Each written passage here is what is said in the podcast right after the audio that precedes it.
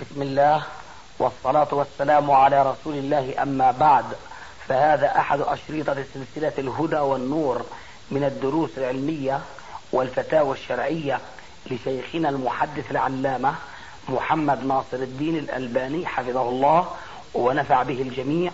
قام بتسجيلها والتأليف بينها محمد بن أحمد أبو ليلى الأثري.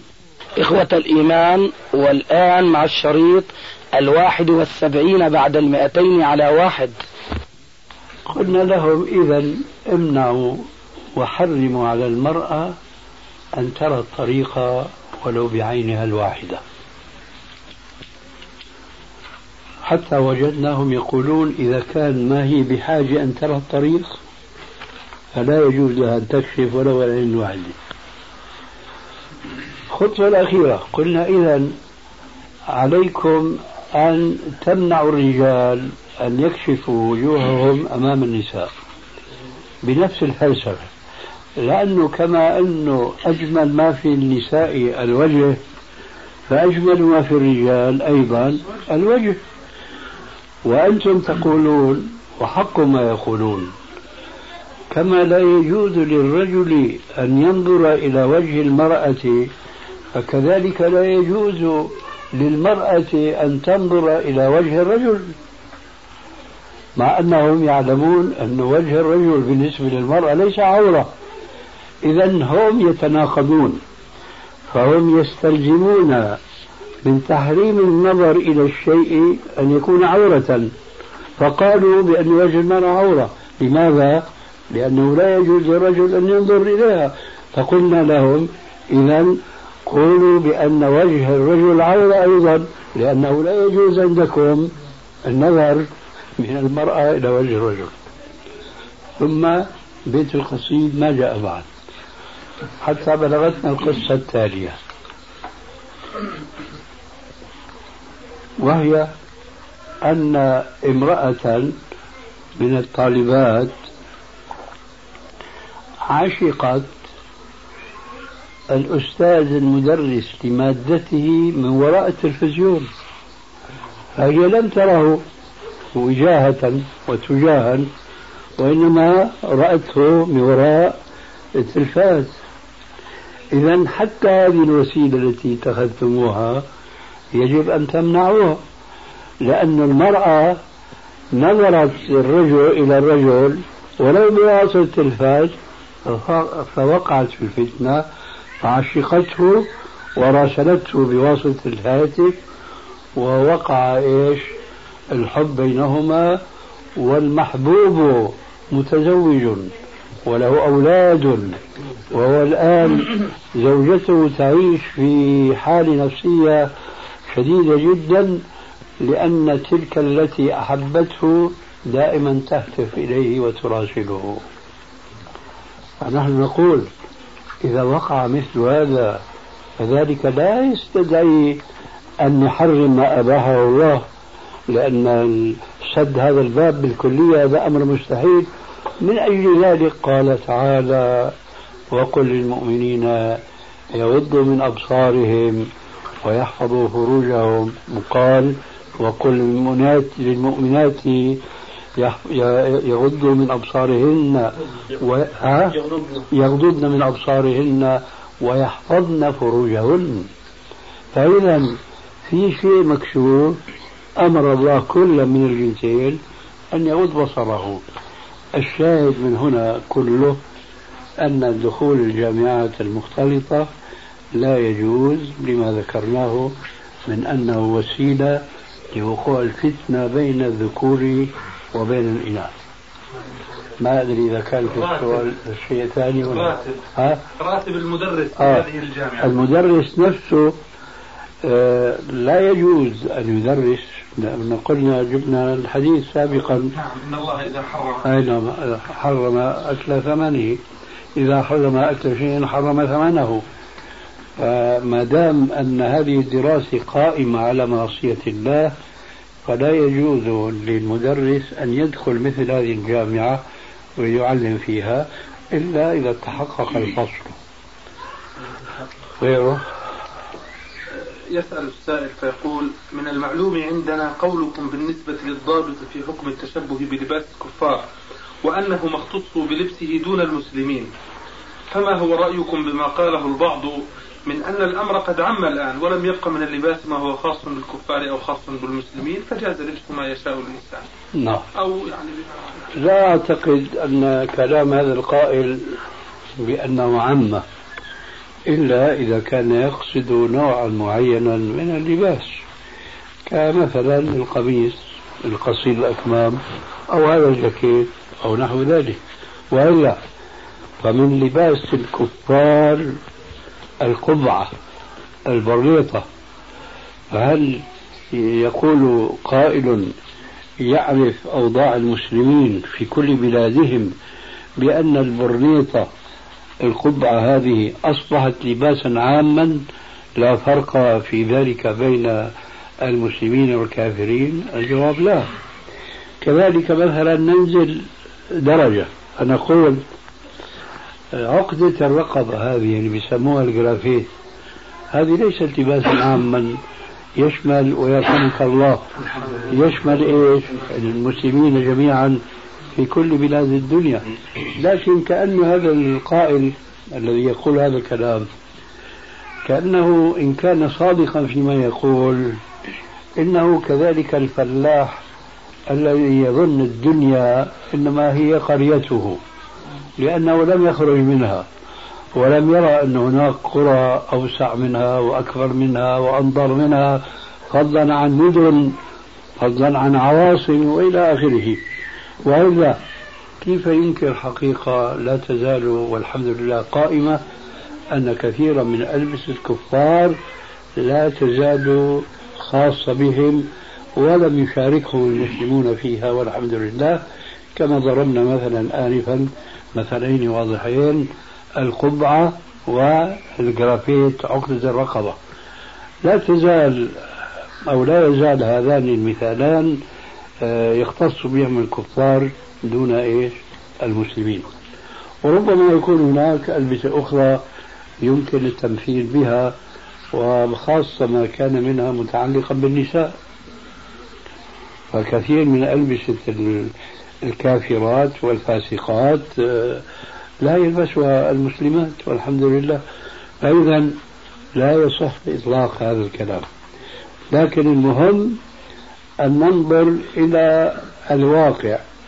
إذا عم زي من الأزياء كل بلاد الإسلام بحيث إذا جاء مثلا التركي المتقبع بقبعته إلى بلاد الشام ومر به المسلم يقول له السلام عليكم لماذا؟ لأنه لا يحمل في رأسه راية الكفر لكن إذا لم يقل له ذلك فمعنى هذا بأنه لا يزال يضع هذا الإنسان علم الكفار على رأسه فإذا القبعة لم تصبح لباسا عاما حتى يقال إنه يجوز لبسه. هذا ما عندي. نعم. لا انت جيت في الزمن الأخير. جيت بالتعبير السوري الطشي بدك تأخذ الأولين. هو الأسئلة كثيرة لوجه هذا الإنسان بس. إن شاء الله. اذا اذا صح لك انت اضحك في عبك لأنه في هناك في الزاوية. وفي الزوايا خبايا. شيخ بالنسبة للتشبه الذي عم مثل الجاكيت والسروال يعني لوحدهم هكذا. طنطال يعني هذا عم في جميع البلاد أن الشباب مثلا يلبسون هذه نحن بلدنا من البلاد ها؟ نعم. بلدنا من هذه البلاد نعم. انظر الآن. لا ننظر في الشارع يعني. في الشارع؟ نحن هكذا من الشارع جئنا يعني المقصد من السؤال. أنا عارف إيش المقصد. المقصد من لكن أنت تعرف المقصد من الجواب ما هو؟ المقصد أن هذا التعميم خطأ. وهذا المثال أمامك. البنطال وإيش ذكرت أنت أيضا؟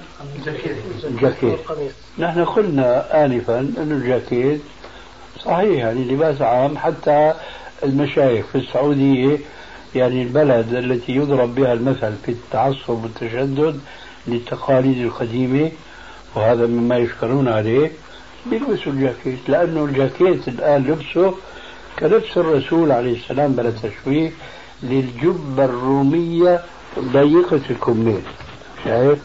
أنا لو أردت أتوضأ بدي أنزعه وافعل كما فعل الرسول عليه السلام. فهذا المثال صحيح.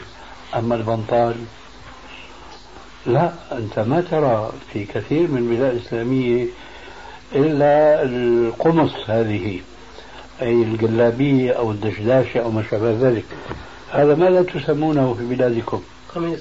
قميص حسن. وهذا هو الاستعمال العربي القديم يعني. لما جاء في كتب السنة بأن المرأة تصلي في قميص تعني إيش؟ دشداشة طويلة. سابغ يستر قدميها ظاهر قدميها. الشاهد.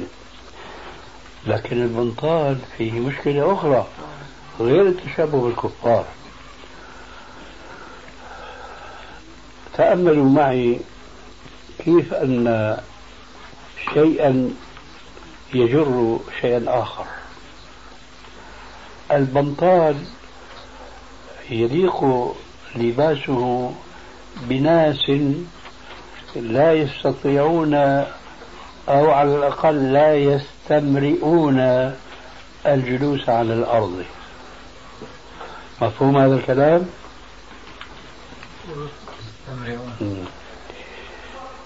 البنطال إنما يلبسه ناس ليس من عادتهم وليس من تقاليدهم أن يجلسوا على الأرض مباشرة. ذلك لأن تبنطلهم بالبنطلون يحول بينهم وبين التمكن من الجلوس في الأرض لأنه يتفتق من كثر ما هو مشدد في تفصيله على الفخذين وعلى الرجلين ولذلك كان من نتيجة ذلك أن اتخذوا الكراسي. فهم دائما وأبدا يجلسون على الكراسي. نحن أخذنا البنطلة هذه من الكفار. جر هذا أن لا نجلس على الأرض إلا نادرا وإنما على الكراسي. لا بأس.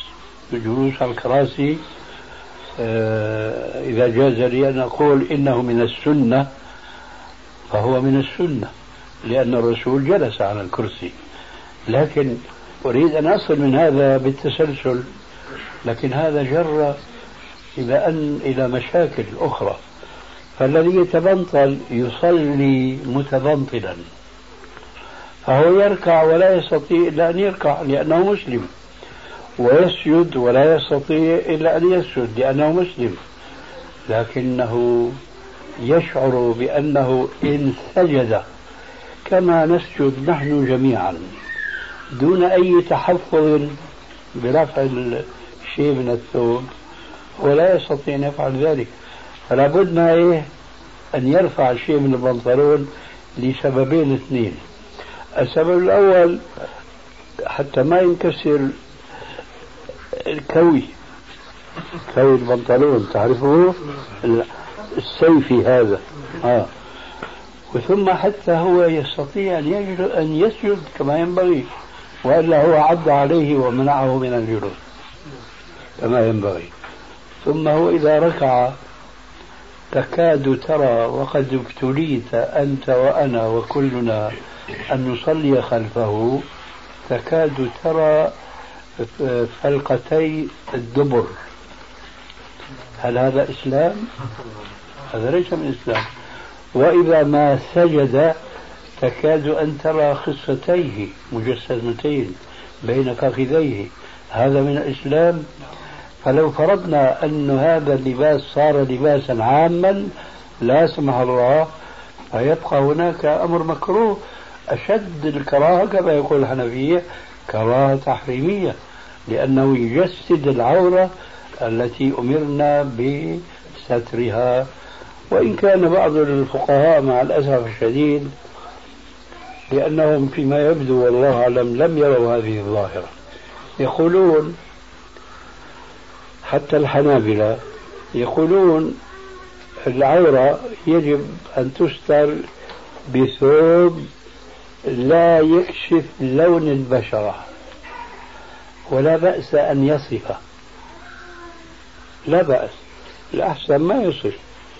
لا بأس أن يصف. لكن المهم إيش؟ أن لا يكشف لون البشرة.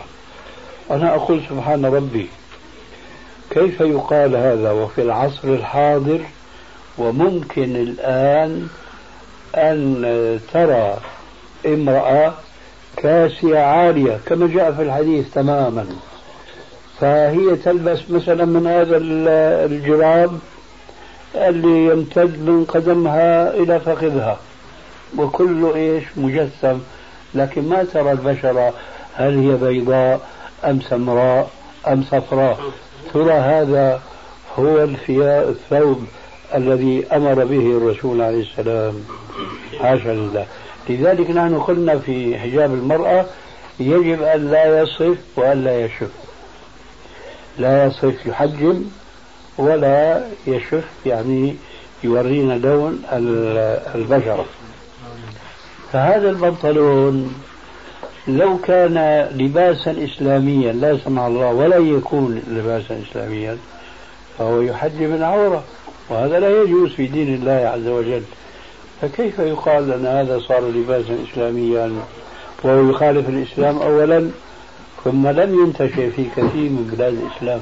الآن السعودية ما الذي يغلب عليها؟ أيغلب عليها التبنطل أم التقمص؟ تقمص. إذا لا نقيم وزنا لهذه البلاد لأنه في بلاد سوريا مثلا والجزائر والمغرب وإلى آخره. انتشر التبنطل لا. الإسلام أوسع من ذلك الكثير والحمد لله. لذلك نحن لا نزال نقول أن الثوب إذا كان أصله أجنبيا ثم عم المسلمين جميعا بحيث خرج عن كونه يمثل الكفار فهو يجوز لكن بشرط أن لا يكون له آه، صبغة أو صفة أخرى تخالف الشريعة كما هو الشأن في البنطال واضح؟ غيره جزاك الله خير شيخ. وإياك. قل قبل ما تفضلوا شيخنا نبتئتوا كان ورد ذكر شيء من هذه المسألة. فبعض الإخوة يعني كنا تناقشنا معهم في هذه المسألة فذكر القول الذي نقلته عن بعض الحنابلة بأنه لا يجوز للثوب أن يشف عن اللون. نعم. أما إذا وصف ما, ما في إشكال. نعم. فكنت ذكرت لهم قلت يعني الآن لو أتينا بإنسان عاري دهناه بوية فهذا ما وصف ما تحته ولكن جسم فهل هذا يجوز؟ نعم. قالوا لا مع أن هذا القول يلزمهم لكن أنت ولا مؤاخذة ذهبت بعيدا نعم. لأن هذه الصورة يعني لكن لكن أسمع هذه الصورة واقعيا غير واقعة إنما هو تمثيل إيه، نعم. للتفهيم لا بأس فيها لكن يا أخي أنت بتعرف ولا مؤاخذ الآن أنا إن أنسى كما يقال فلا أنسى. كنت في أول شبابي ولا مؤاخذة. أنا أذكر لك شيء من تاريخ حياتي عشان تعتبر أنت وغيرك في من هو في شبابك.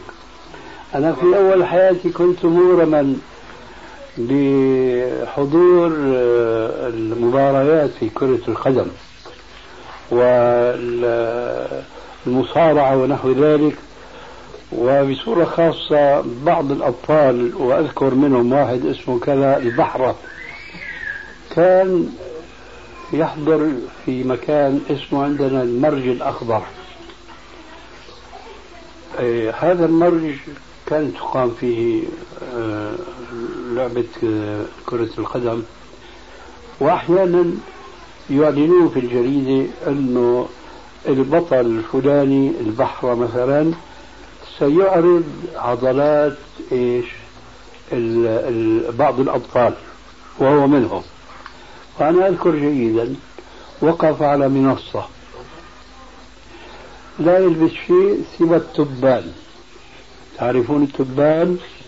هو السروال ليس له أكمام. يعني هكذا. يعني يستر العورتين الكبرى. فقلت إن أنسى فلا أنسى هذا المظهر رجل عاري ولابس هذا التبان لكن عورته الأمامية متعبة منتعبة بارزة ناتئة هذا لباس يجوز في الإسلام. افرضه أنه رجل متسنن مو لابس تبان لابس سروال كما يقول الفقهاء. يستر عورة الرجل من السرة إلى الركبة. لكن هذا اللباس عاضد عض على الفخذين وعلى السوأتين من يقول هذا مكروه؟ يعني جائز لكن مع الكراهة. ثم أخيرا أخيرا وهذا آخر مثال عندي لإقناع من لا يقتنع. قديما كان يوجد في الصيدليات قبل آه، أن يبتكروا الحبوب لمنع الحمل. كان هناك آه، كواشيك بلاستيك يلبسه الرجل على عضوه. وهذا له أمثلة اليوم مصغرة. أنه واحد مثلا منصاب إصبعته بجيب كوشوكة صغيرة بيكسيها شايف؟ هذيك الكوشوكة كان الرجل بيكسي العضو تبعه وبجامع زوجته تماما. فهل عاقل مسلم يقول أن هذا الرجل إذا أظهر عضوه أمام رجل آخر وهو كاس عضوه بمثل هذا هذا مكروه. مكروه من يقول هذا؟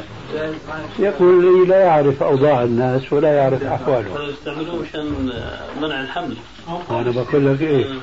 ما كنت معنا الظاهر. ما كنت معنا. طيب غير نعم. بالنسبة للمتشبه بالكفار يعني له حكم التحريم أو كفر يعني. كفر؟ لا ما في كفر. الكفر عندنا نوعان كفر عملي وكفر اعتقادي. فكل عمل يعمله الكفار إذا فعله المسلم يمكن أن يقال إنه كفر يرحمك الله. إنه كفر عملي إذا كان هذا العمل محرما في الإسلام. لكن إذا كان دون ذلك ما يجوز أن يطلق عليه لفظ الكفر. وأنا ظننت أنك ستقف في سؤالك أن كل تشبه هو حرام. هذا السؤال هام. لكن أنت أتبعت حرام ولا كفر فالجواب عرفته. لا نقول نحن إنه كفر إلا على التفصيل التالي الذي يرد من سؤالك أو سؤال غيرك. هل كل تشبه حرام؟ الجواب لا. بعضه أشد من بعض. إذا كان التشبه قويا بحيث يضيع الشخصية الإسلامية هذا حرام بلا شك.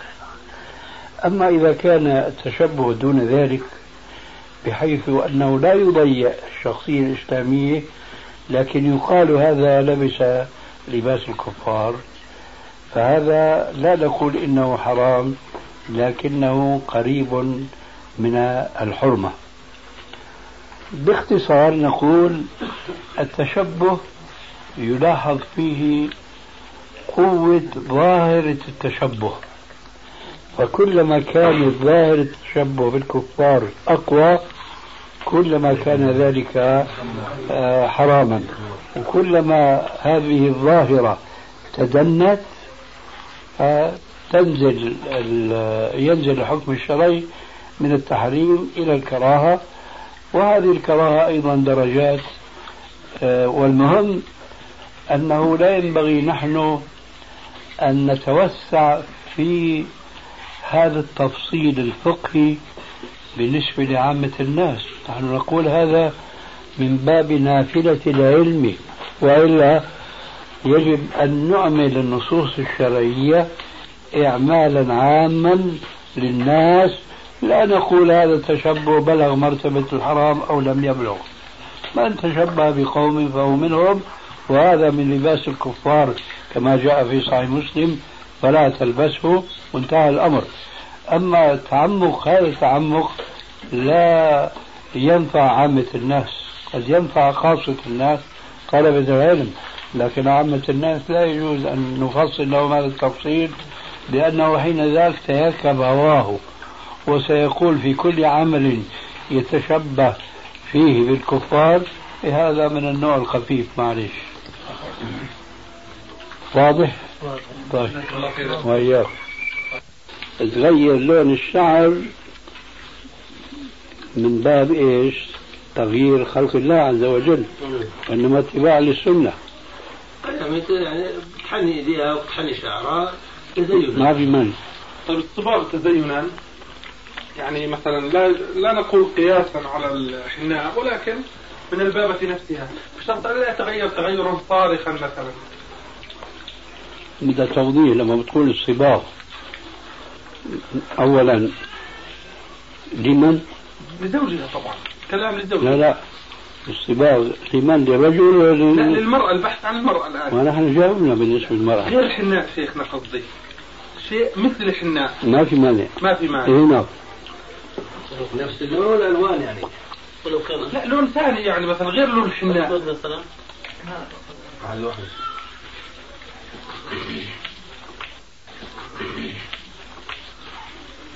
بدهم يريحوك هيك بده تنزيل هتعطوا زياده للشيخ بتعود علينا نعرف أن لذة الشيخ وراحته في إفادة طلبة العلم. واجبنا الله يجزيك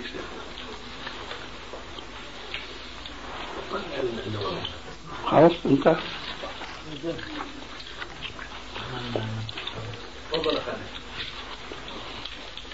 يسأل السائل ما الضابط في تكفير المستهزئ بالسنة؟ أهو العلم بكونها سنة أم غير ذلك؟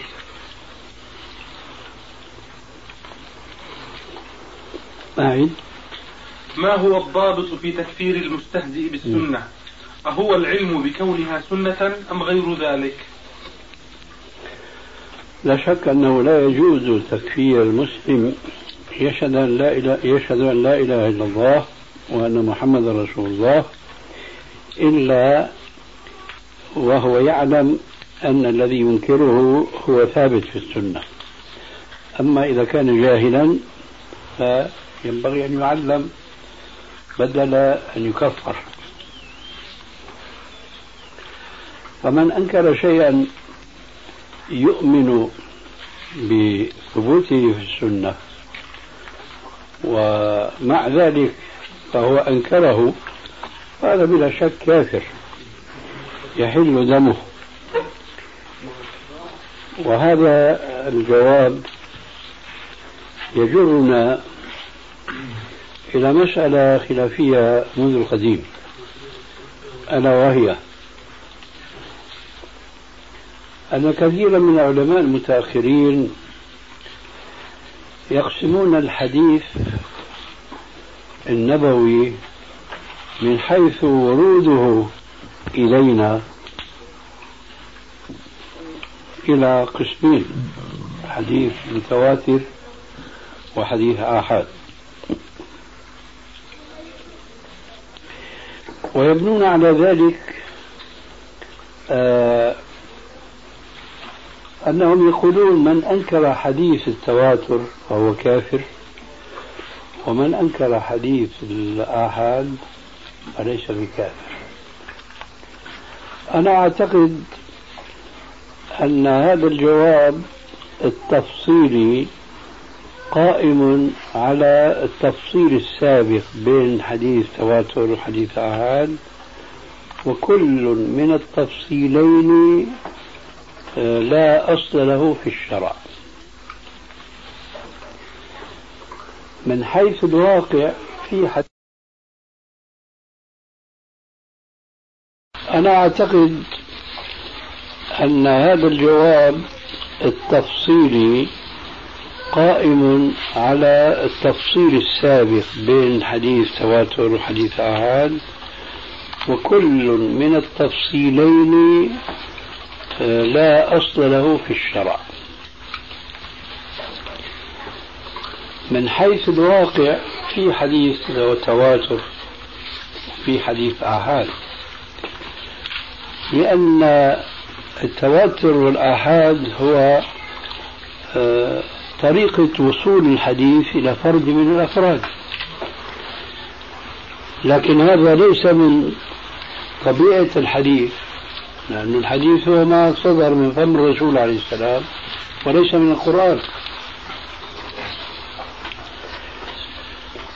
فالتفصيل السابق السابق في التفريق بين من أنكر حديث التواتر فهو كافر ومن أنكر حديث الآحاد فهو فاسق.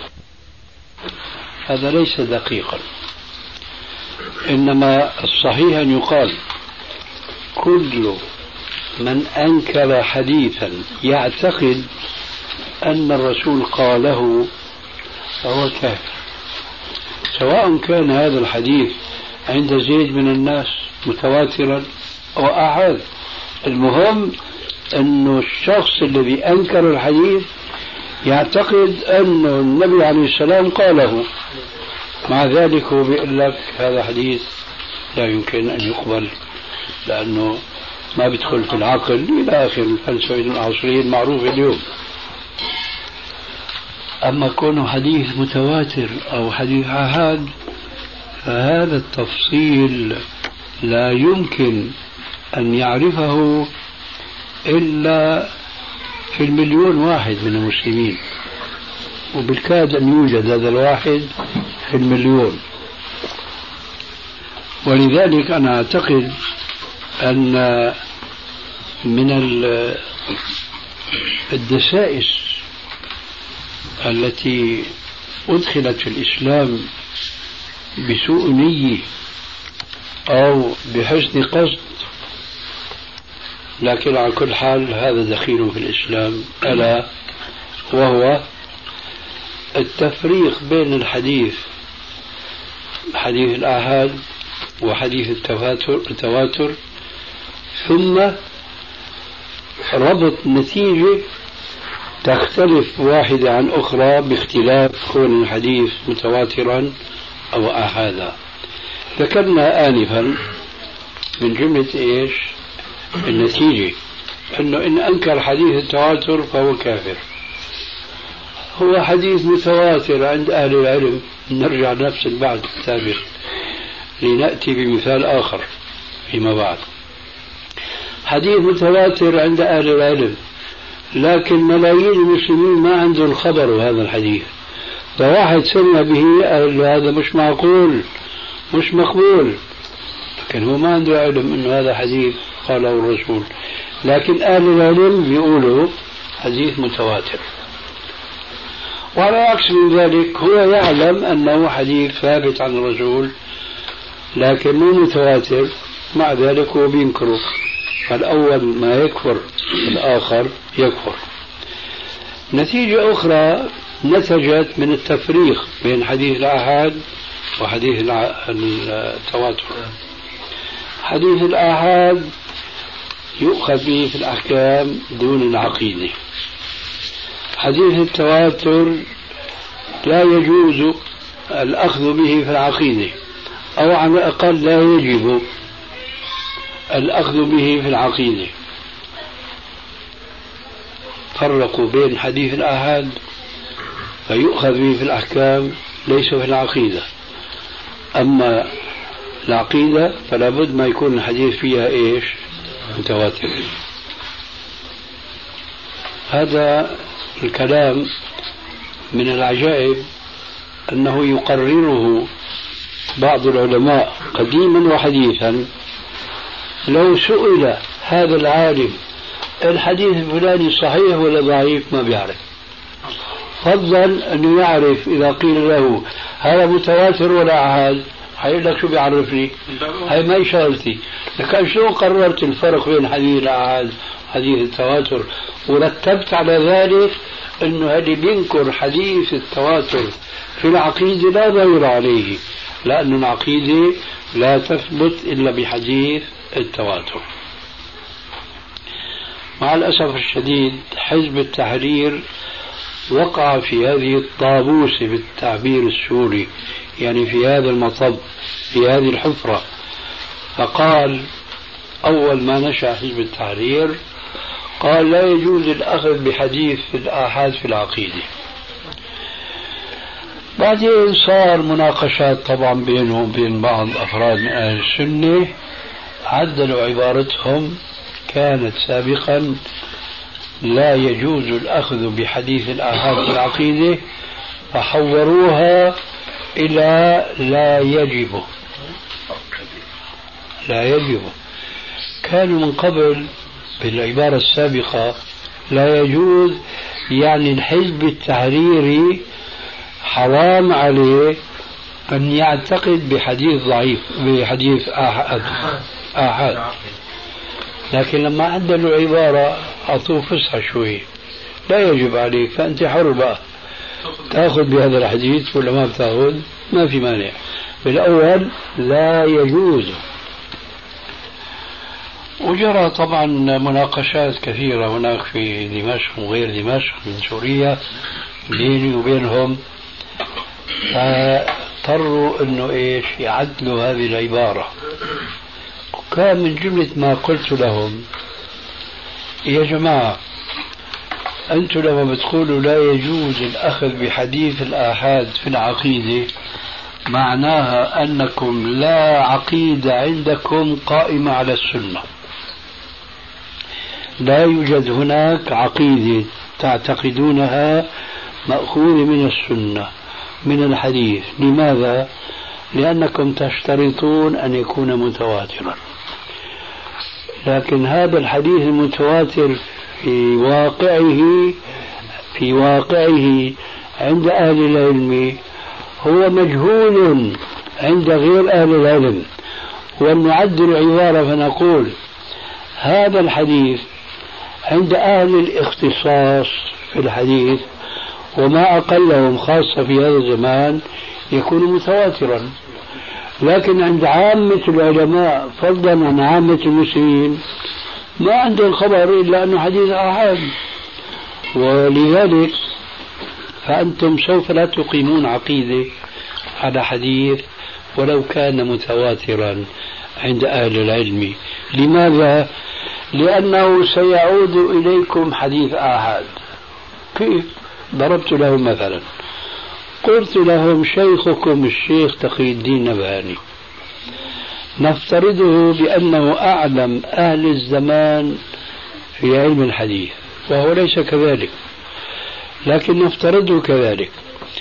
بحث في حديث ما بحثا هو شأنه لأنه متخصص. فخرج معه أنه حديث مثلا مثلا اتقوا البول فإن فإن عامة عذاب القبر منه. ثبت لديه مثلا أن هذا الحديث حديث متواتر. إذا هو يتضمن أنه في عذاب قبر. هم لا يؤمنون بعذاب القبر لأنه ما في بالقرآن زعموا. طيب. الآن شيخكم يقول قال رسول الله صلى الله عليه وسلم اتقوا البول فإن عامة عذاب القبر منه. حديث متواتر عندي.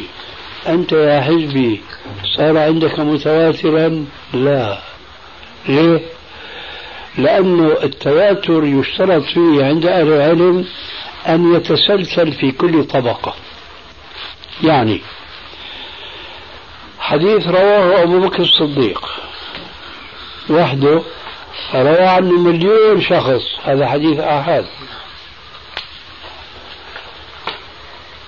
مليون من الصحابة. روى حديث نقله إلينا واحد. هذا حديث آحاد.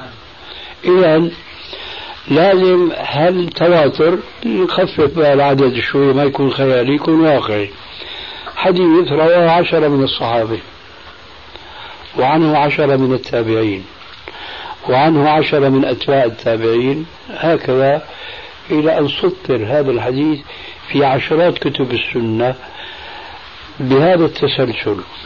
عشرة من الصحابة عشرة من التابعين إلى آخره. إجا تقي الدين النبهاني وجد لهذا الحديث عشرة طرق. صار عنده قناعة يقينية أن هذا الحديث قطعي قاله الرسول عليه السلام. وهذا واقع. لكن حينما يقول لحزبه هذا حديث متواتر فكل حزب يصبح عنده الحديث حديث آحاد ليه؟ لأن الذي نقل له التواتر هو واحد. انتبه الحزبي ممكن يقول هذا حديث متواتر عندي. عند حزب التحرير وهذا لا وجود عنده ولا عند غيره من الأحزاب. في عندهم عشرة من المتخصصين في علم الحديث. الشيخ تقي الدين والشيخ أحمد ومحمد وعبد الرحيم وعبد الرحمن والى آخره عشرة كل واحد بحث في هذا الحديث ووجده متواترا. هالعشرة هذول بيعلنوا على الملأ حزب التحرير أن الحديث الفلاني حديث متواتر؟ حينئذ يصبح هذا الحديث عند كل الأفراد حديث متواتر. ليش؟ لأنه اللي نقل التواتر هو متواتر هو عشر أشخاص. لكن هذا لا وجود له. هذا لا وجود له. ولذلك فأنا قلت لهذول الجماعة أنتم لا يمكن أن تجدوا حديثا متواترا. لأنه تركنا الشيخ تقي الدين مثلا فرضية. أنت تثق فيه لأنه مرة من المرات صار مجادلة بيني وبينهم يا جماعة أنا شايف كتبكم ممتلئة بالأحاديث الضعيفة والتي لا أصل لها إلى آخره. قال نستعين بأمثالك. قلت له ما شاء الله حزبكم بدكم تستعينوا برجال خارج حزبكم لازم العلم ينبع منكم ويوزع على غيركم إلى آخره. بقول بقى أنا لهم أفترضوا أنه أنا هذا الحديث ثبت عندي بطريق التواتر أن لكم حديث عذاب القبر متواتر هذا ما أفاد التواتر عندكم لأنه أنا شخص واحد. لازم يجيكم بقى من أطراف العالم الإسلامي. علماء متخصصون في الحديث يقولوا نفس القول هذا أنه حديث عذاب القبر متواتر وهذا غير واقع. لذلك لا يمكن أنا أتصور أنكم تؤمنون بعقيدة نابعة من حديث متواتر لأن هذا التواتر لا وجود. مش أنتم كأفراد من حزب التحرير إن شيخ كبير تقي الدين لأنه كأي قارئ يقرأ في كتاب يقرأ أنه هذا حديث آهل أو حديث تواتر لكن ما صار متواتر عنده لأنه قرأه بدلالة شخص واحد. وهذا يختلف اختلافا كبيرا في الحكم على حديث التواتر في البحوث الفقهية. علماء الأحناف عندهم فلسفة أخرى تتعلق بالفقه. علماء الكلام جاءوا بالفلسفة السابقة. حديث الآحاد لا تؤخذ منه عقيدة. لكن الفقهاء الحنفية شو قالوا؟ قالوا حديث الآحاد لا يجوز تخصيص القرآن به. تخصيص القرآن لا يجوز. لأن القرآن متواتر وحديث الآحاد غير متواتر. وبهذا الجواب يعطلون عشرات الأحكام الشرعية الثابتة بالسنة الصحيحة. من ذلك مثلا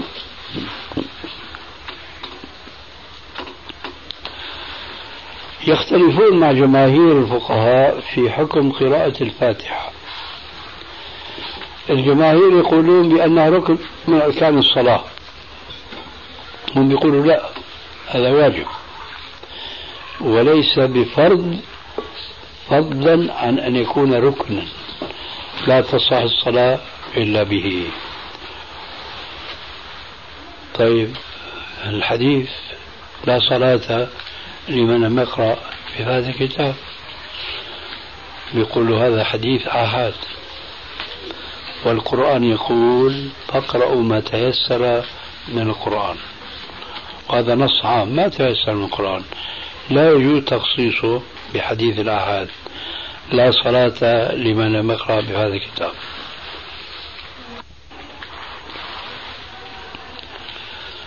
وهم مثل ما بيقولوا عنا بالشام ودرن بنشوف إمام المحدثين البخاري مؤلف رسالة في القراءة جزء القراءة اسم الرسالة. إذا به في أول الرسالة يقول تواتر لدينا أن النبي صلى الله عليه وسلم قال لا صلاة لمن لم يقرأ بهذا الكتاب. شلون بتقولوا يا فقهاء يا حنفيون؟ شلون بتقولوا إنه هذا الحديث حديث احاد هي امام المحدثين بيقول إنه حديث متواتر عندنا. وهذا صحيح هذا الكلام. لكن صحيح عند البخاري. أما مو صحيح عند الفقهاء لأنه هذا الحديث ما إجى عندهم بطريقة التواتر اللي بيجي على اليقين. لكن هذه فلسفة دخيلة في الإسلام التفريق بين حديث وحديث. ما دام كل منهما حديث صحيح ثابت. لكن واحد جاء من طريق ثاني جاء من طريقين ثالث جاء من ثلاثة من عشرة إلى آخره. وكل واحد من هذه الأنواع له اسم خاص عند المحدثين. حديث مشهور حديث مستفيض حديث متواتر. هذه اصطلاحات للكشف عن طريقة وصول الحديث إلينا. لكن ليس المقصود من هذه الاصطلاحات أنه نعطل العمل بالحديث لأنه هو في منزلة كذا وليس في منزلة كذا. آه لهذا لا يجوز يعني إلا أن نأخذ الحديث عن الرسول عليه السلام مجرد أن يكون صحيحا. أما متواتر وآحاد هذه قضية نسبية أولا بصورة عامة وثانيا هي نسبية بالنسبة لأهل العلم. أما جماهير الناس لا علم عندهم. فالتكفير إذا ليس متعلقا بطريقة وصول الحديث إلى منكر الحديث. هل هو أحاد أم هو تواتر؟ ولا هو بطريقة وصول الحديث إلى غير المنكر. فقد يكون الحديث عند غير المنكر متواترا. وهو ما عنده خبر بهذا الحديث كما ذكرنا آنفا. لكن الحديث عند جميع العلماء غير متواتر لكنه صحيح. والذي أنكره أيضا يعتقد أنه صحيح مع ذلك وينكره فهو كافر. إذا قضية التكفير لا تتعلق بما قام في نفوس المكفر وإنما بما قام في نفس المكفر. فإن كان المكفر يعتقد بأن هذا حديث صح عن الرسول مع ذلك ينكره فلا شك أنه يكفر بذلك. وإن قال ولو كان جاهلا. هذا الحديث والله أنا بستبعد صحته بستبعد صحته عن الرسول.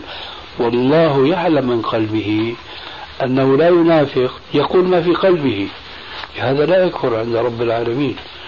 لكنه إذا كان يعلم أن هذا الحديث قاله الرسول لكن بالظاهر بيقول أنا أشك في أن الرسول قال هذا فهو عند الله كافر لأنه في قرارة قلبه يؤمن بأن النبي عليه السلام قد قال هذا الحديث مع ذلك ينكره. فإذا التكفير لا يجوز أن يحكم به بالنسبة لما قام في نفس المكفر وإنما بما قام في نفس المكفر. واضح إن شاء الله؟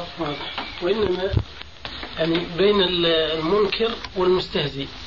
اللي هو يعني ما ما في فرق؟ الذي يستهزئ بحديث يؤمن بأن الرسول قاله مثل ذاك الذي أنكر هما سواء. أي نعم. شيخنا على ذكر تقي الدين النبهاني التقيتم به؟ آه كيف لا. وناقشتموه؟ إيه التقيت به مع الأسف. جرى بيننا وبينه أشياء غريبة لا تصدق. كنا نحرص على الاجتماع به. وراه جماعة من الشباب المتحمسين من دمشق إلى بيروت حيث كان هو مقيما هناك. فقالوا له يا شيخ تقي الدين. يعني اختلاف العلماء يفرق الشباب. فأنت لو التقيت مع الشيخ الألباني يكون خير يعني لهؤلاء الشباب. خلاصة تحدثوا معه في هذا الموضوع. قال هو يعتذر ما يستطيع الآن يدخل دمشق. هو بتعرف كان له نشاط سياسي وكان يعني مراقب من قبل كل الدول تقريبا. الشاهد لكن أنا سأرسل إليه من ينوب عني. وفعلا أرسل إلي شخص طرابلسي. من طرابلس الشام لبناني يعني. من الجماعة والحقيقة سمته سمته جيد يعني خلاف أكثر أعضاء حزب التحرير حريقين يعني. هو مربي لحيته موفرها. وإجا لعندي على الدكان وجاء به إذا بتعرفوه أبو حمدي الجزائري شفتوه آخر مرة عندي؟ لا لا. آه. هذا له أخ اسمه عبد الرحمن. عبد الرحمن المالكي. أخوه ما أدري من أبوه أو من أمه شقيقه. كان عنده نزعة إيش؟ حزبية. هو تربى عندنا يحضر دروسنا عبد الرحمن المالكي. فيما بعد لما وصلت دعوة حزب التحرير إلى دمشق. صار يحضر حلقاتهم وتأثر إلى حد بعيد. المهم آه، جمعني به في دكاني.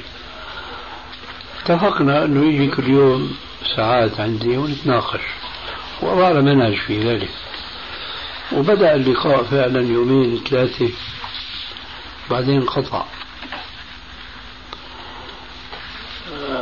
اتصلنا بعبد الرحمن قال وين صاحبك هذا؟ قال والله يعتذر عن مجيء لأنه شعر بأنه مراقب من قبل المخابرات السورية يعني. قلنا خير. لكن أنا لم أزل حريصا على لقاء الشيخ. الشيخ يوم من الأيام أنا في الدكان برن الهاتف.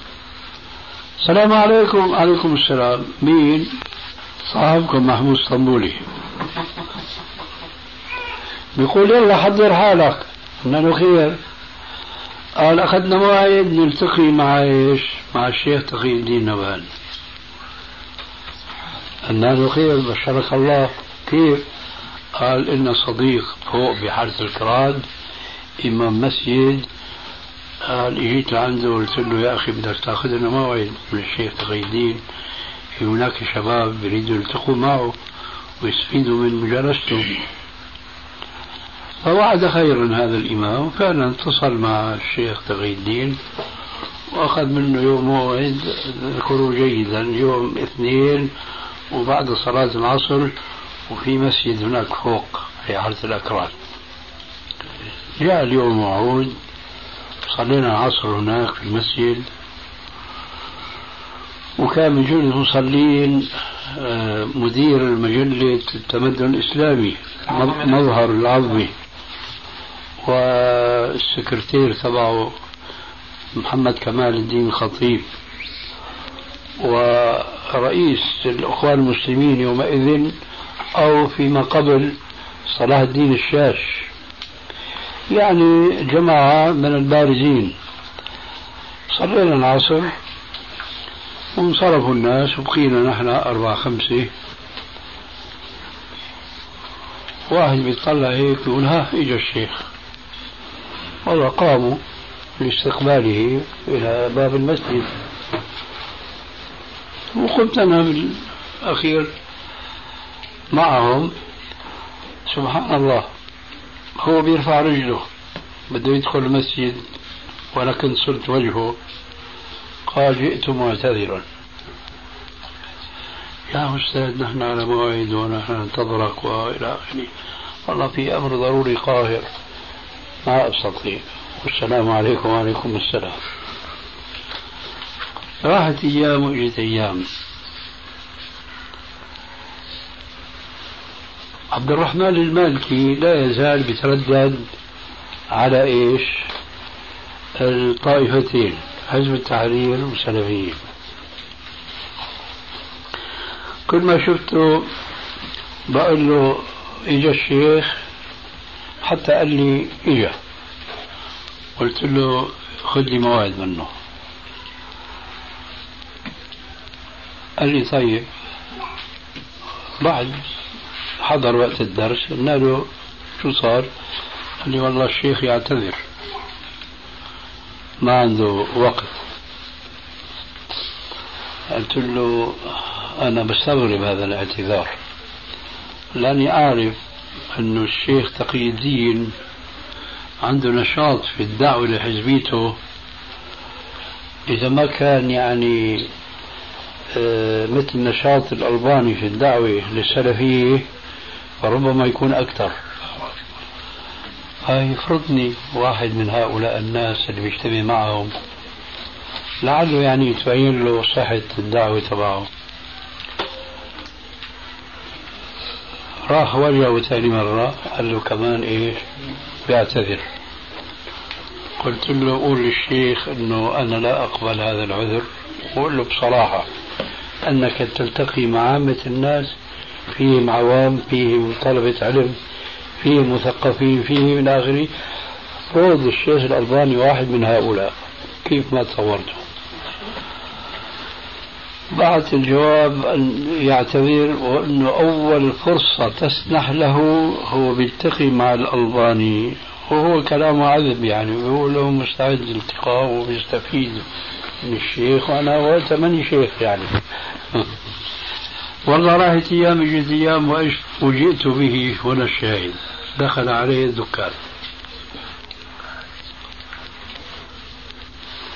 السلام عليكم وعليكم السلام. بقى أنا دكانتي كانت خصمين. المظهر الخارجي ساعاتي. المظهر الداخلي صاحب مكتبي. فأنا كنت لما أجد في نفسي فراغ وما في عندي مكتبة ظاهرية بدخل مكتبي المتواضعة فجلسنا نحن وياه في هالمكتبة هذه. وقعد يعد لي نفس الكلام. إنه ما تأخذني أنا وقتي ضيق وما عندي استعداد يعني للجلوس معك والاستفادة من علمك وفضلك ومن هذا الكلام وإلى آخره. ونحن مستعدين يعني لتقبل كل ما يعني عندك من علم أو اعتراض أو شيء. بس أنت لو تفضلت يعني تكتب لنا ملاحظاتك ونحن ننظر إليها بعين الاعتبار. الشاهد. اي نعم. لا يلزم يلزم. إيه الحال معك. الشاهد إنه انهى كلامه إنه أنت تكتب لنا بكل ملاحظاتك ونحن ننظر إليها بعين الاعتبار ونستفيد منها. قلت له يا أستاذ الإنسان المؤمن يفيد ويستفيد. فمثل ما أنت بتريد تستفيد مما قد يوجد عندي فأنا أيضا أريد أن أستفيد مما قد يوجد عندك. وهذا لا يظهر إلا باللقاء يرجع يقول أنه وقته ما بيساعده إلى آخره والسلام عليكم وعليكم السلام. أنا الاجتماع هيك يعني. من جملة الأشياء اللي ذكرت له قلت له يا أستاذ أنت تذكر أنه أنا كتبت مقالة وأرسلتها إليكم حول تحريمكم إيجار الأرض. وإلى اليوم لا أدري هل أنا كنت مخطئا مع ذلك ما بينت لي خطأي. فإذا كنت مخطئا ما استفدت أنا منك شيء. وإذا كنت مصيبا سدت أنت فعلا. لكن أنا ما علمت ذلك. فسواء كنت مخطئا أو كنت مصيبا كان لازم استفيد منك.